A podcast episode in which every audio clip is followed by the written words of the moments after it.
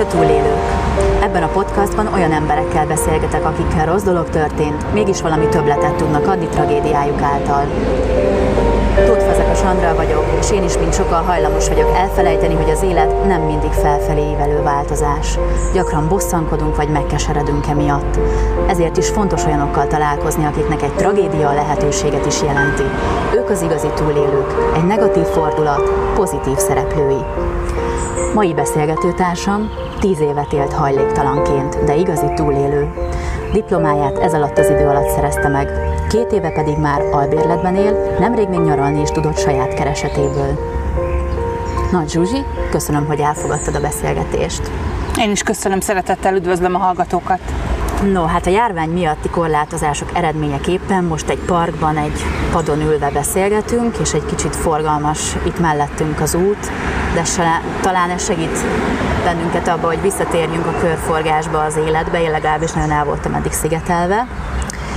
És úgy gondolom, hogy te nem sok időt töltöttél ilyen padokon üldögélve, hanem folyamatosan hajtott az, hogy hogyan kerüljél ki a hajléktalanságból. Mennyire voltál te hasonló a többi hajléktalanhoz? A te történeted mennyire hasonló, vagy a te személyiséged hozzájuk? Milyen volt a viszonyod velük? Különbséget éreztél magadban, vagy, vagy elmondható, hogy abszolút ez alatt a tíz év alatt ehhez a csoporthoz tartozva nagyon sok hasonlóság van bennetek? Hát igen, ez, ez az, amivel nagyon sokan a képen benyomják azt, hogy Zsuzsi, te azért kerültél ki a hajléktalanságból, mert te olyan erős vagy. Nem vagyok erős. Nem? Nem, semmi, semmiben nem különbözök egy, egy másik csöves társamtól, aki mondjuk lehet, hogy nem is néz ki hajléktalannak, de egyébként az. És igen, én is ültem padokon, jó, mondjuk lehet, hogy nem a saját székletembe, vizeletembe, itt a állapotba, de, de nagyon sokat ültem padokon, és nagyon sokat ültem bevásárlóközpontoknak a padján, amikor ugye kint az időjárási kondíciók olyanok voltak, akkor bevásárlóközpontokba húztam meg magam. Nagyon sok olyan idő-időszak volt, amit pusztán csak túl kellett élni. Azért is kérdeztem ezt, mert az embereknek általában, de most beszéljünk rólam, nekem legalábbis vannak ilyen prekoncepcióim azzal kapcsolatban, hogy ki miért lesz hajléktalan, és bevallom neked őszintén, hogy nagyon vártam ezt a beszélgetést, hogy hát ha te segítesz ezt tisztán látni, mert úgy gondolom, hogy amit az emberek nem ismernek, arról kialakítanak egy véleményt valamilyen benyomás alapján, de sokszor nem fedi a valóságot. Tehát én például úgy gondolom, hogy az abból az emberből lesz hajléktalan, akit valamilyen elszegényedés ér, tragédia által, vagy függőségek által oda kerül, hogy teljesen nincs telenné válik, vagy mondjuk halálesetek vannak az életében, és tényleg úgy utcára kerül, hogy, hogy elveszíti a házát, lakhatását, és sok esetben valljuk be őszintén, hogy nagyon sok olyan történetet hallani, hogy a hajléktalanok nem szeretnek dolgozni, mondjuk például napi 10 ezer forint alatt nem megy el valaki, mert többet tud összetarhálni. Tehát én legalábbis így vagyok vele, hogy ilyen, ilyen nem is tudom, hogy ezek előítéletek-e, tehát ezek, ezek élnek a fejemben, de nagyon szeretném, és nyitott vagyok arra, hogy ezeket lebonst, hogyha ezeknek igazából semmi köze nincs a valósághoz, vagy csak részben. Sok köze van a valósághoz, igazándiból lehet, hogy egy szociális munkás jobban tudna erre válaszolni, aki már régóta kapcsolatban van hajléktalanokkal, és sokféle sztorit hallott.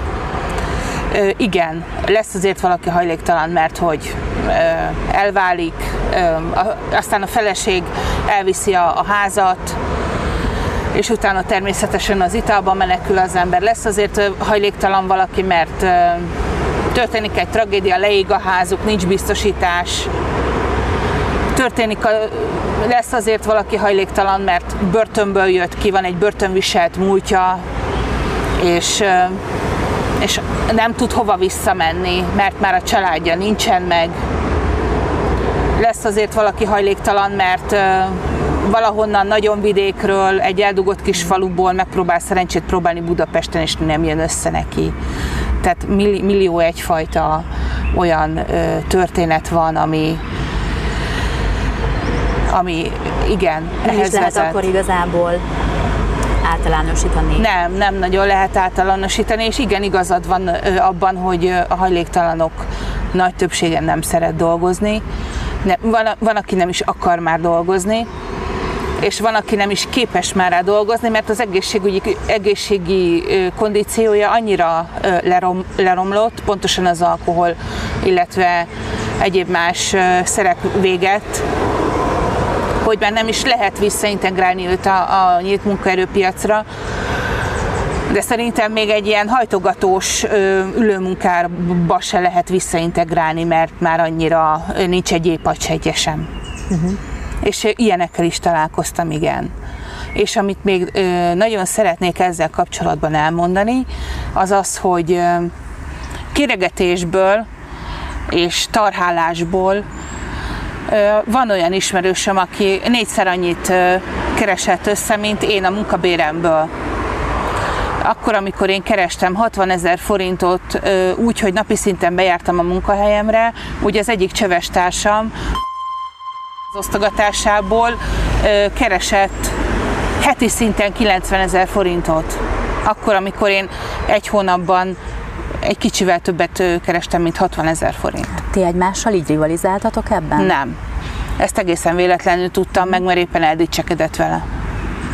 Így a hajléktalanok között ez mennyire szokás, hogy így licitálnak egymásra, vagy inkább azért eltitkoljátok azt, hogy mennyi bevétel Hát inkább, van? inkább eltitkolják, mert most gondold el, ha valakinek kiderül, hogy ennyi pénze van, hát annak nagyon sok idézőjeles barátja lesz, tehát hogy azt, azt nagyon komolyan ö, meg, ö, megkörnyékezik, illetve lehet, hogy meg is kérik a kezét, hiszen ö, ugye pontosan ez az, hogy, hogy emberek ráakaszkodnak arra, akinek mondjuk van egy kis jövedelme, van egy kis segélye, vagy rokkant nyugdíja, másiknak nincsen semmi, akkor nyilván rá fog akaszkodni arra, akinek van, és, és így, így húzzák le egymást a csövesek. Ha megengeded, akkor összefoglalom egy kicsit a történetedet. Történetednek azt a részét, amit tudok, hogy hogy indultál el ezen az úton.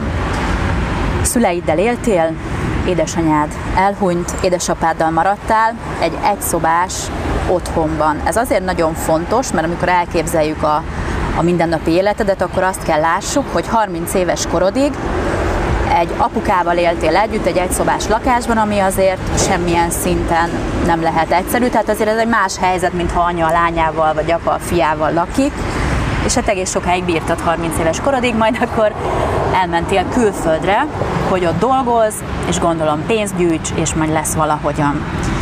Amikor visszajöttél Magyarországra, akkor a barátaitól kaptál egy olyan lehetőséget, hogy egy lakásban elkezdheted az itthoni életedet, vagy folytathatod. Igen, ám csak ahogy te éltél ezzel a lehetőséggel, közben kiderült, hogy ők mégiscsak elkezdik ezt rendes albérletként hirdetni, úgyhogy te benne laktál. Igen. Hát valószínűleg ö, szükségük volt a pénzre, vagy megelégelték azt hogy, azt, hogy te ott vagy, vagy ezt nem tudom pontosan, hogy történt, talán nem is olyan fontos. Az viszont fontos, hogy mindenképp csalódtál a barátaidban, illetve abban a segítségben, amit, amit neked nyújtottak. És akkor ezután ugye jöhetett az a pont az életedben, hogy el kellett döntened, hogy most akkor visszamész apukádhoz az egy szobába, ezután, a kaland után, vagy, vagy mit csinálsz? Igen, ez így igaz. Az apámmal 8 hónapig éltem egyedül, ö, együtt, úgyhogy az apám már ugye nyugdíjasként ugye igazándiból nem csinált semmit. Én pedig ö, 3 óra 15-kor keltem, mert 6 órára jártam dolgozni. 6-tól 2-ig dolgoztam, körülbelül hát 2-3, fél, fél négyre értem haza. Az esti hat órási híreket már, már nem nagyon láttam a tévében, mert egyszerűen elájultam. Tehát, hogy 5 óra magasságban fél hat fele már elá- elájultam a fáradtságtól. Hát nyilván, az, ha az embernek így áll be a bioritmusa, hogy 3.15-kor kell. Mm-hmm. És igen, az, az egy nagyon, nagyon különleges időszak volt, hiszen volt, amikor az apám akkor feküdt le, amikor én fölkeltem. És és olyan is volt, hogy most képzeld el azt a szituációt, hogy az apukám föl kell pisilni, most ez egy teljesen hétköznapi szituáció, az apukám föl kell pisilni, uh-huh. én meg éppen fürdök, uh-huh. és, és a kettő az meg egy, egy helyen van, tehát hogy ez, ez szerintem mindenki számára egyértelmű, hogy, hogy ez egy, nem egy egészséges szituáció. És apukáddal nem nagyon lehetett ebben együttműködni? Nem, nem volt egy ilyen együttműködő ember, hogy nem. ki tudjátok alakítani a ritmusotokat? Ami... Nem, nem, pont, hogy nem volt egy együttműködő ember, pont, hogy egy leuraló ö, ember volt, és ö, és inkább azt választottad, hogy ebből a leuraló kapcsolatból, ami igazándiból már két felnőtt ember között van, aki igen, csak szülőgyerek, igen, igen. Azt választottad, hogy akkor elmész, és hajléktalan szállókon kezded, vagy folytatod a mindennapjaidat. Igen, igen. Ezt nekem nagyon nehéz elképzelni, és tényleg engedd meg, hogy, hogy ne legyek annyira diplomatikus, hogy ezt, ezt nem feszegetem még egy kicsit, mert, mert azért gondolom, hogy, hogy nagyon megdöbbentő volt és nehéz volt a hajléktalan szállókon is ott lenni. És hogy hogy volt ez a pont benned, vagy mi volt az, amiért azt mondtad, hogy nem, nem megyek vissza az apámhoz, nem kéreckedek vissza, hanem, hanem itt maradok az idegen emberek között, és itt próbálok. Tehát volt benned egy, egy elszántság az önállóságra, vagy egy büszkeség, vagy, vagy milyen hajtóerő volt benned, ami azt mondta, hogy inkább idegen emberek között így kezdem a mindennapjaimat, mint hogy visszamenjek apukámhoz ebbe az egy szobába. Tényleg ezt szeretném megérteni. Hmm. Hát van olyan, amikor az ember csak rossz lehetőségek közül választhat van, van ilyen, hogy az élet ö, ö, nagyon sokszor ennyire kegyetlen, és nem az van, hogy választhatsz egy jó, meg egy, egy kevésbé jó, vagy egy, egy kényelmetlenebb ö, helyzet ö, közül, hanem csak két rossz közül választhatsz. Ezt tetszik ez a válasz, ezt értem. És és akkor bennem az volt, hogy ugye mivel, hogy már 8 hónapnyi együttélési tapasztalatom volt az apámmal, hogy oda többet soha és, és hogy bármi jobb lehet, mint ez. És akkor elindultál? Elindultam hajléktalanként, és ugye hát az ember kit hív fel, hogyha hirtelen krízis helyzetbe kerül egy ilyen váratlan életszituációba, hogy, hogy hirtelen ott találja magát az utcán, hát nyilván azokat hívja fel, akiket ismer korábbról, és én is így tettem, azt az alapítványt hívtam fel, akiknél én lényegesen korábban dolgoztam, mint főiskolai hallgató. Náluk dolgoztam, egy, egy embert helyettesítettem egy hónapig. Uh-huh. Úgyhogy oda, oda kerültem ahhoz az alapítványhoz. De akkor ez ilyen hajléktalanoknak fenntartott szállás lehetőség Persze. volt. Akkor végül is volt valamilyen ismerettséged, azért nem a vakvilágba indultál, nem tudtad, hogy mihez nyúljál ebben a szituációban. Hát olyan szinten volt ismerettségem, hogy tudtam, hogy helyileg hol van a szálló olyan szinten volt ismerettségem. Egyébként ugye mivel, hogy a kettő között jó pár év eltelt, ezért nyilván már az igazgató is, ugye igazgató asszony sem volt ugyanaz, uh-huh. tehát hogy... Azért értek meglepetések. Persze, bőven közösségi oldaladon nagyon sok ilyen egy-két perces videót indítottál el az elmúlt időben, ahol beszámolsz személyes élményeidről, nehézségeidről, és nagyon sok olyan helyzetről, ami megalázó volt számodra. Igen. Gondolom ezek az önbecsülésedet rendesen Igen. tették. Igen. Miért csinálod ezeket a videókat? Szeretnél minket rábírni arra, hogy vegyük észre a szükségbe lévőket, vagy hogy hogyan tudunk segíteni a hajléktalanoknak? Hogy mi a motivációd ebben? Ugye május 15-én jött el igazándiból a fordulópont, amikor is volt a tizedik évfordulója annak, hogy lecsevesedtem, és ha bár ezen az, és éveken keresztül számomra május 15 az azt, azt jelentette, hogy lecsevesedtem, és esélyem sincs kikerülni a hajléktalanságból. Uh-huh. És úgy voltam vele, hogy, hogy most eljött egy olyan május 15, amit ünnepelhetek, mert már nem vagyok hajléktalan és és uh, ugye fölmentem a kikestetőre, ott, uh, ott megcsináltam az első videómat, és utána az volt bennem, hogy, uh, lehet, hogy az emberek nem olvasnák el a könyvemet, de egy két-három perces Facebook videót megnéznek. És arra biztos, hogy emberek fel fogják emelni a fejüket, hogy a csövese csövességében leállamvizsgázik meg. OK és képzettséget szerez. És ez így is volt. És emberek erre fölemelték a fejüket, és, és akkor azt mondtam, hogy jól van, rendben van, sztori van bőven. Sztori van bőven, amiket megéltem, és akkor ezeket el fogom mondani. És mi a célod vele? Mi, akik ezt hallgatjuk, mit szeretnél elérni bennünk? Együttérzést, vagy azt, hogy segítsünk, hiszen én ahogy foglalkoztam a történeteddel, én azt vettem észre, hogy minthogyha te egy kicsit azért is kerültél volna ebbe a helyzetbe, és azért tartott volna ilyen sokáig, tíz évig ebből kijönni, mert azok az emberek, akik segíthettek volna neked, bármikor, bármilyen szinten, barátok, munkahelyen, családban, azok, azokban valahogy nem volt ott a, a szeretet, vagy nem volt ott az odafordulás, vagy nem tudtak, vagy nem akartak megfelelően segíteni. Nem tudom, hogy jól érzékelem ezt, vagy, vagy nem. Pontosan ezért beszélek nyíltan a, a bukásaimról ezekben a csöves, csöves videókban, ezekben a két-három perces Facebook videókban, hogy az emberek lássák azt, hogy küzdöttem. Küzdöttem, és voltak próbálkozások, amikben nagyon csúnyán belebuktam, és ennek az lett az eredménye, hogy a csövességbe csak még mélyebbre kerültem. A barátokkal nem volt semmi gond, és igen, voltak olyan emberek, akik olyan pozícióban voltak, hogy segíthettek volna, de azok inkább belém, belém tapostak. Tehát, Ez miért lehetett szerinted? Hát miért lehetett? Hát most érted, ott van egy szociális munkás, vagy ott van egy szociális vezető, aki effektíve dönt a te sorsodról, és neki vagy kiszolgáltatva.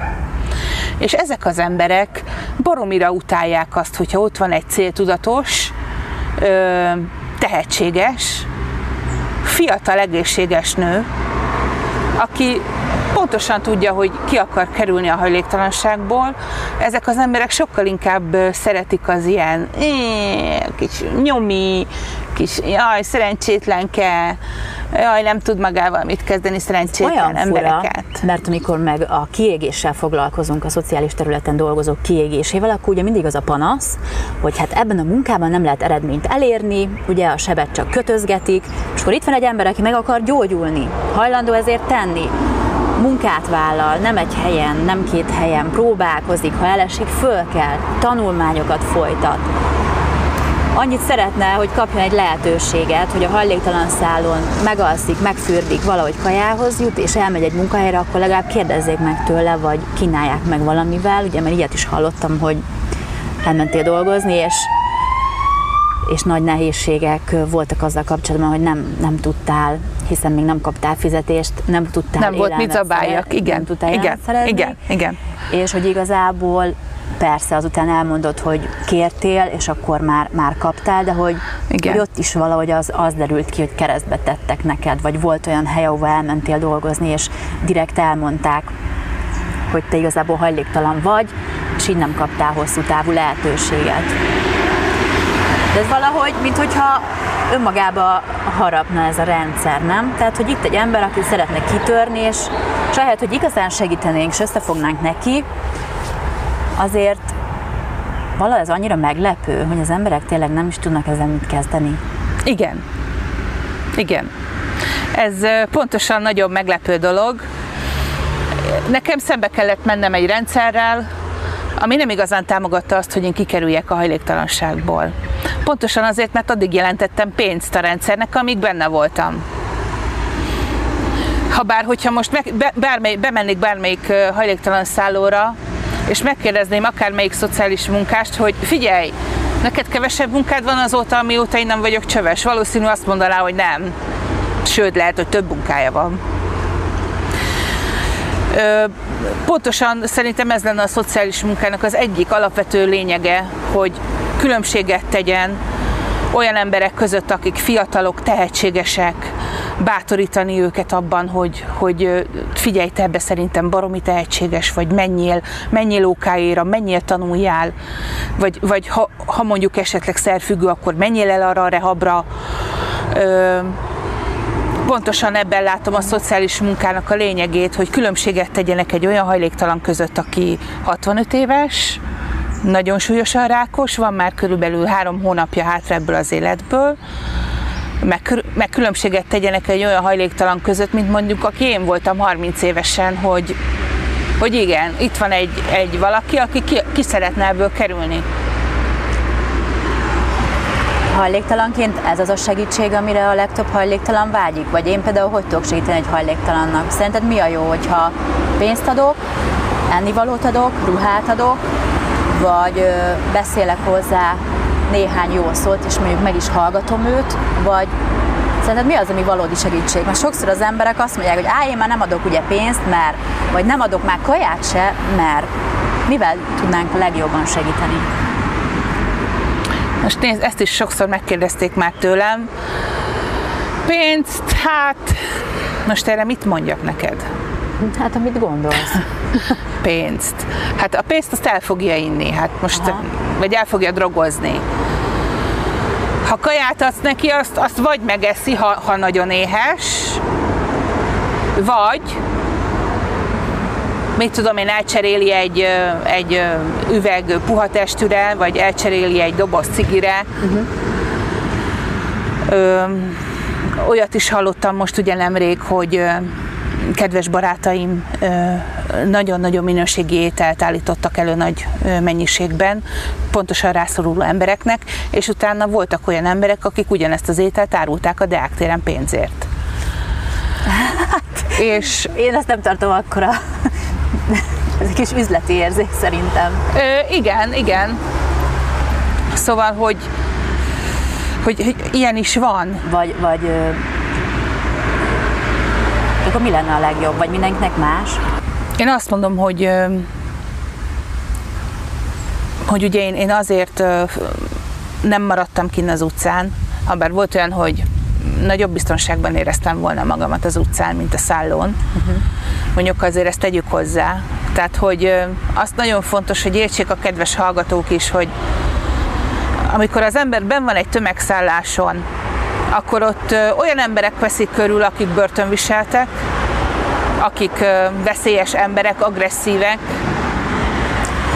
Igen, ezt is mondtad egy videóban, Igen. amit nekem nagyon tetszett, hogy a hogy gondoltál már úgy a félelemre, hogy az egy luxus? Igen. Tehát amikor te ilyen helyzetben voltál, nem tudom képzelni, igen. hogy ez, ez valóban, tehát ilyen nincs, hogy félek, mert azt kell eldöntenem, hogy megfagyok, vagy éhel halok, vagy megesz a kosz, kell eldöntenem.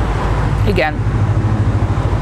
Szóval, hogy ezek, ezek az emberek nem, tetova, nem nem tétováztak volna, hogyha arról van szó, hogy belém kell vágni a kést és ez most lehet, hogy nagyon rasszistán hangzik, de kékszemű hófehérkeként, amit ugye a kedves hallgatók nem fognak látni, tehát hogy kék szemem van és fehér a bőröm, én az erős kisebbséget képviseltem a hajléktalanok között, tehát hogy ezt tudom, hogy nagyon csúnya így megfogalmazni, de ott, ott főleg a, a roma származású emberek domináltak. És ők jobban összetartottak? Természetesen, ajaj. Ők aztán úgy bevédték egymást, főleg, hogyha még, még családon belül volt a történet. Ajaj. És neked volt ott barátod? Valakivel össze tudtál barátkozni? Hát a klasszikus értelemben véve vett barátom nyilván nem volt, nyilván próbáltam inkább távol állni az emberektől. Aha. Próbáltam inkább távol... Védeni magadat, Persze, nem? természetesen természetesen, tehát hogy és, és olyan is volt, hogy, hogy valaki kért tőlem kaját. És mondtam neki, hogy annyi volt, hogy most ne ilyen nagy, nagy ételre gondoljál, annyi volt a történetnek a lényege, hogy a répát főztem, meg krumplit. Hol főztél? A szállón, a konyhán. Ha? Répát főztem, főtt krumplit tettem főtt répával, meg mit tudom, én tettem hozzá egy kicsi vajat és volt egy társam, aki kért, kért tőlem kaját. És mondtam neki, hogy ne haragudj, de én, én, nekem is abból van, hogy valaki megajándékozott pénzzel. És volt egyszer egy olyan, hogy kaptam egy karácsonyi ajándékcsomagot, amiben olyan dolgok voltak, amiket én nem eszek meg. Például kávéízű szaloncukor, akkor ilyen három az egyben kávék, és és volt olyan, hogy ezt odaadtam egy csöves társamnak, mert ugye kidobni nem volt szívem. De viszont tudtam azt, hogy vannak nagyon sokan, akik viszont örülnének neki. És ugye én nem eszem, nem szeretem a, sem a kávét, sem a kávétartalmú élelmiszereket, és, és akkor azt a csöves társam, akárhányszor összefutottunk a folyosón, azt mindig megköszönte. Uh-huh. És akkor így néztem ki a fejembe, és akkor mindig mondtam neki, hogy hát egészségedre.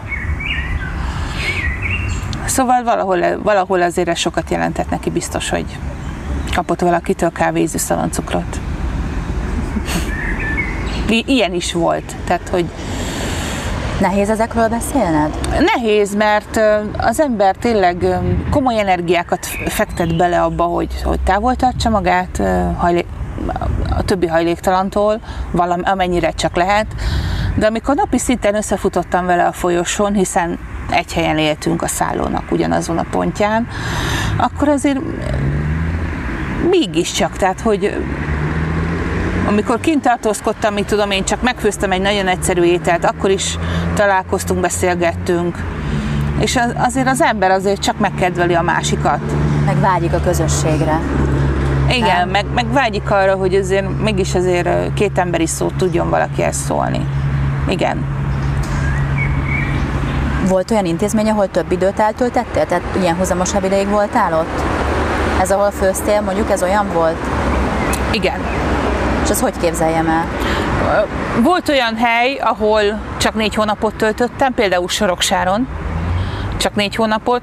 Egyébként meglehetősen sokszor költöztem a hajléktalanságomban, mert igazándiból egy hajléktalan egy helyen csak két évet tölthet. Úgyhogy ha annyi, ide, ha annyi idő alatt nem sikerül neki taprálnia, akkor viszont költöznie kell. Értem. És vagy például a, a 8. kerületnek a sűrűjében, amikor ott voltam azon a szállón, azon például csak 6 hónapot töltöttem el. Jobb volt továbbállni onnan ennek az Nem, az kirúgtak. Ja. Kirúgtak. Kellett a hely, vagy miért? Nézd, én ezt mind a mai napig nem tudom, hogy miért rúgtak ki, akkor már két iskolába jártam, és ezt természetesen a szociális vezető döntéshozók is tudták, és úgy tettek ki az utcára a szállóról. És nem tudod miért? Nem. Mind a mai napig nem. Nem volt olyan szociális vezető, nem volt olyan szociális munkás, aki mellém állt volna. Egyáltalán. De nem csak ebben az időszakban, semmilyen időszakban. Most megéled az életedbe azt, hogy valaki támogat, vagy melletted van? Hogy valaki elfogad? Hát persze, barátaim, persze. Ezek a barátok már akkor is voltak, amikor ebben a tíz évben voltál? Nem mindegyik. Nem mindegyik. Ö...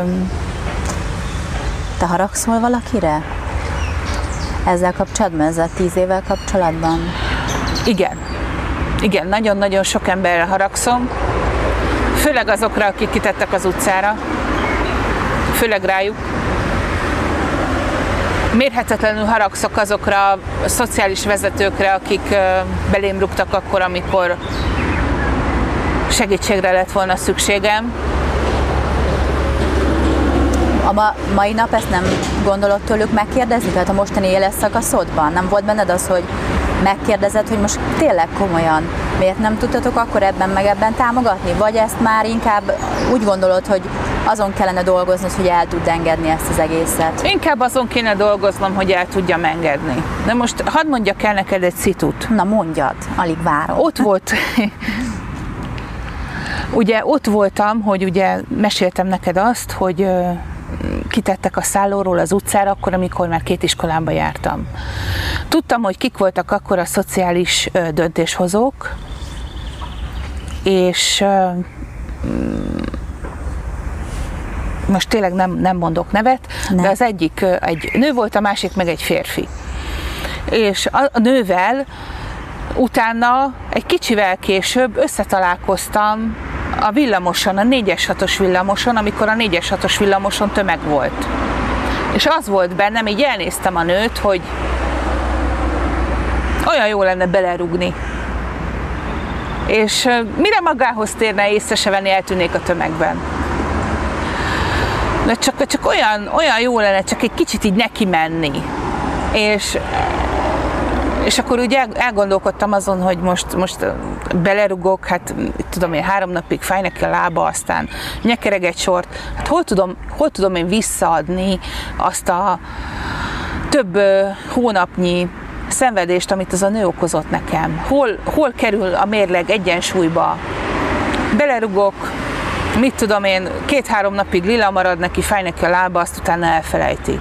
Hát hol, hol jön az, ahhoz a mennyiségű szenvedéshez, amit ez a nő okozott nekem, hát sehol. Uh-huh.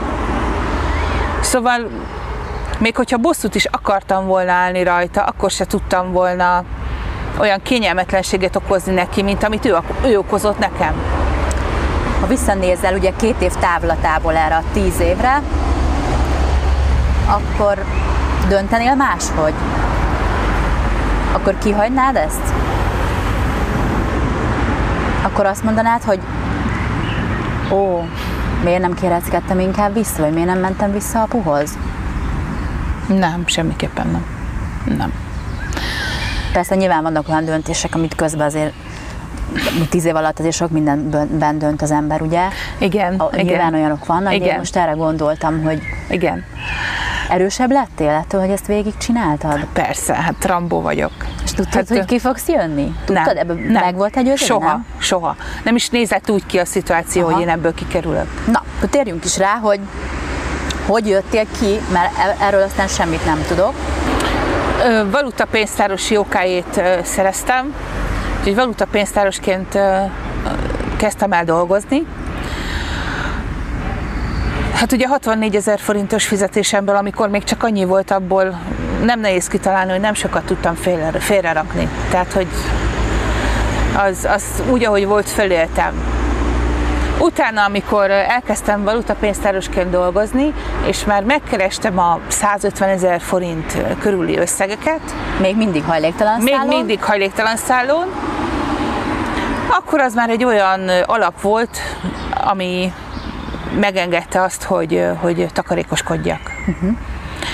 De akkor, amikor tehát az volt a szituációnak a lényege, hogy 2018. szeptemberéről beszélgetünk, szeptember 8-án volt a szülinapom, én akkor elmentem szabadságra, és rákövetkező héten, ö, 13-án pedig megkaptam azt a hírt az egyik kollégámtól, bevonták a, cég, bevonták a cégnek a működési engedélyét.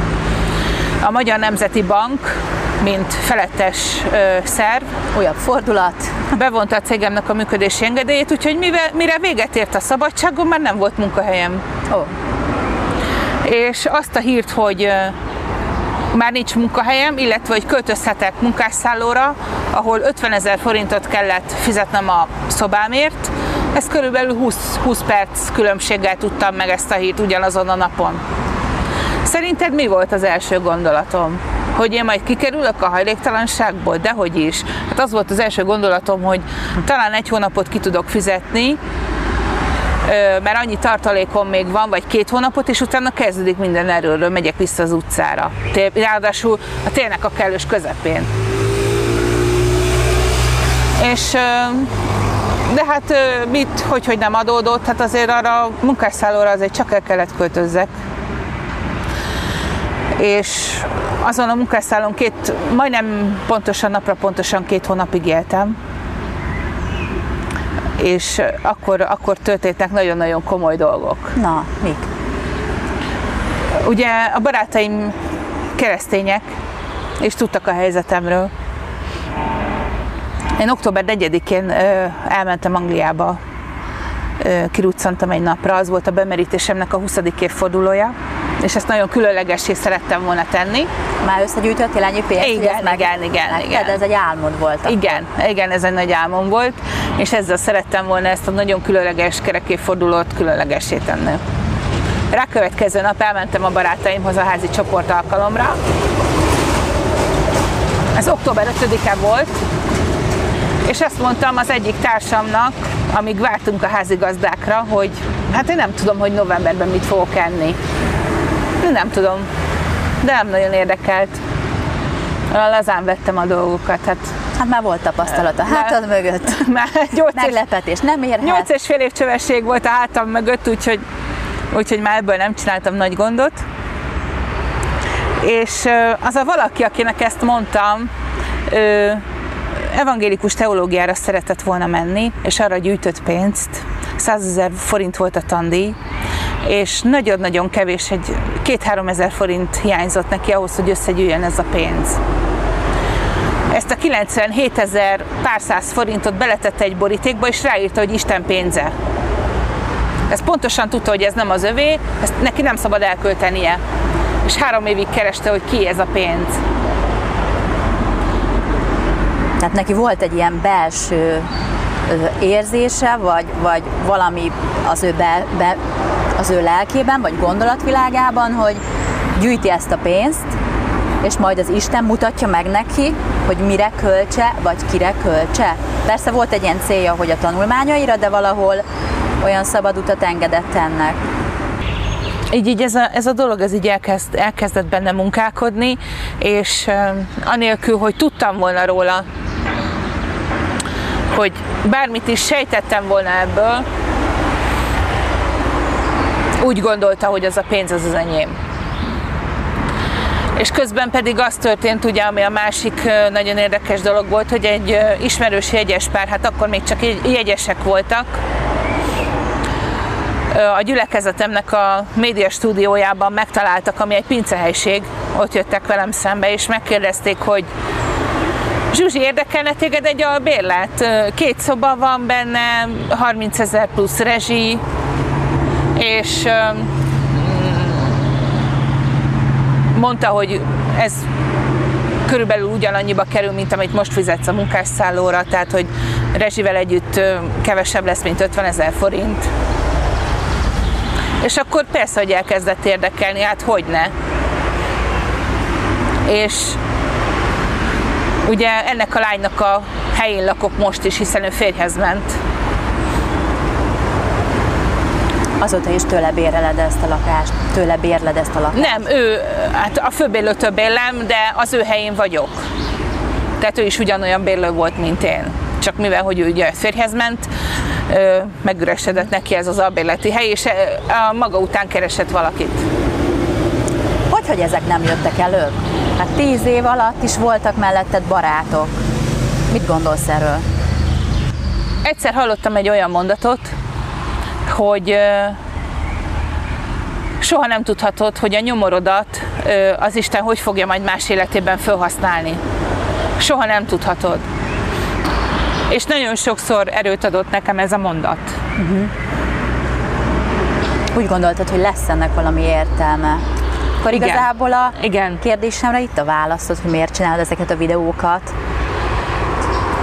Nem tudhatjuk, hogy ezek kit hogyan érnek utol, kit hol szólítanak meg, kinek Igen. az életén, miben változtatnak, érzékenyebb lesz, figyelmesebb lesz, adakozóbb, nagy lelkűbb lesz, egész egyszerűen csak kap egy üzenetet. Igen, Ö, legfőképpen azért, hogy az emberek ne adják fel, akár mennyire is nehéz. Úgy látod egyébként, hogy az emberek körülötted hajlamosak feladni? Sajnos igen. Sajnos igen. Te miért nem adtad fel? Ez a mondat volt a fejedben, a szívedben, hogy ennek lesz valami értelme majd? Nézd, a könyvemet a csövességben írtam. Tehát ö, folyamatosan, ahogy ugye éltem a csöves éveket, úgy született meg a könyvem is. Kicsit terápia is volt ez neked? Nem. Nem? Nem. Egészen egyszerűen jó, akkor még nem tudtam, csak sejtettem, hogyha én ebből valaha kikerülök, akkor ez egy nagyon-nagyon komoly bizonyság lesz arról, hogy az Isten hűséges. Nem haragudtál az Istenre közben? Nem. Nem. Nem, hát hogy haragudhattam volna rá? Hát ő volt az, aki végig erőt, végig erőt adott és végig támogatott. Nem. Ismertél olyan hajléktalanokat, akiknek szintén volt Isten hite? Sajnos nem. No, és akkor most uh, igazából van munkád, van egy albérlet, amit ki tudsz fizetni, és ez már így, így zajlik két éve.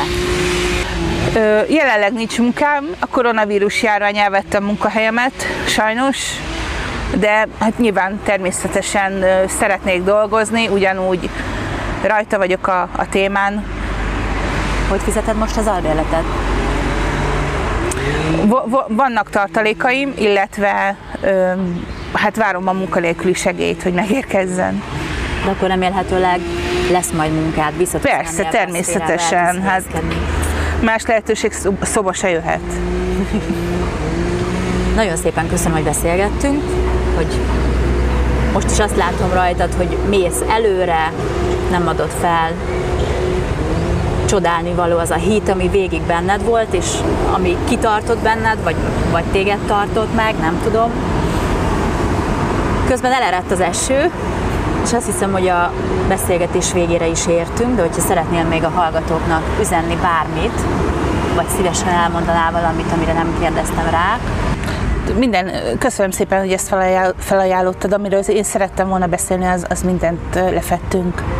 Kedves hallgató, ha úgy gondolod, hogy másoknak is hallania kellene az igazi túlélőkről, hozd meg velük ezt a podcastot. Ha szívesen hallanál még több hasonló beszélgetést, tarts velem legközelebb is. És ha ismersz túlélőket, hozd meg velem a kapcsolódó Facebook oldalon, keresd így Túlélők Podcast. Köszönöm, hogy velem tartottál.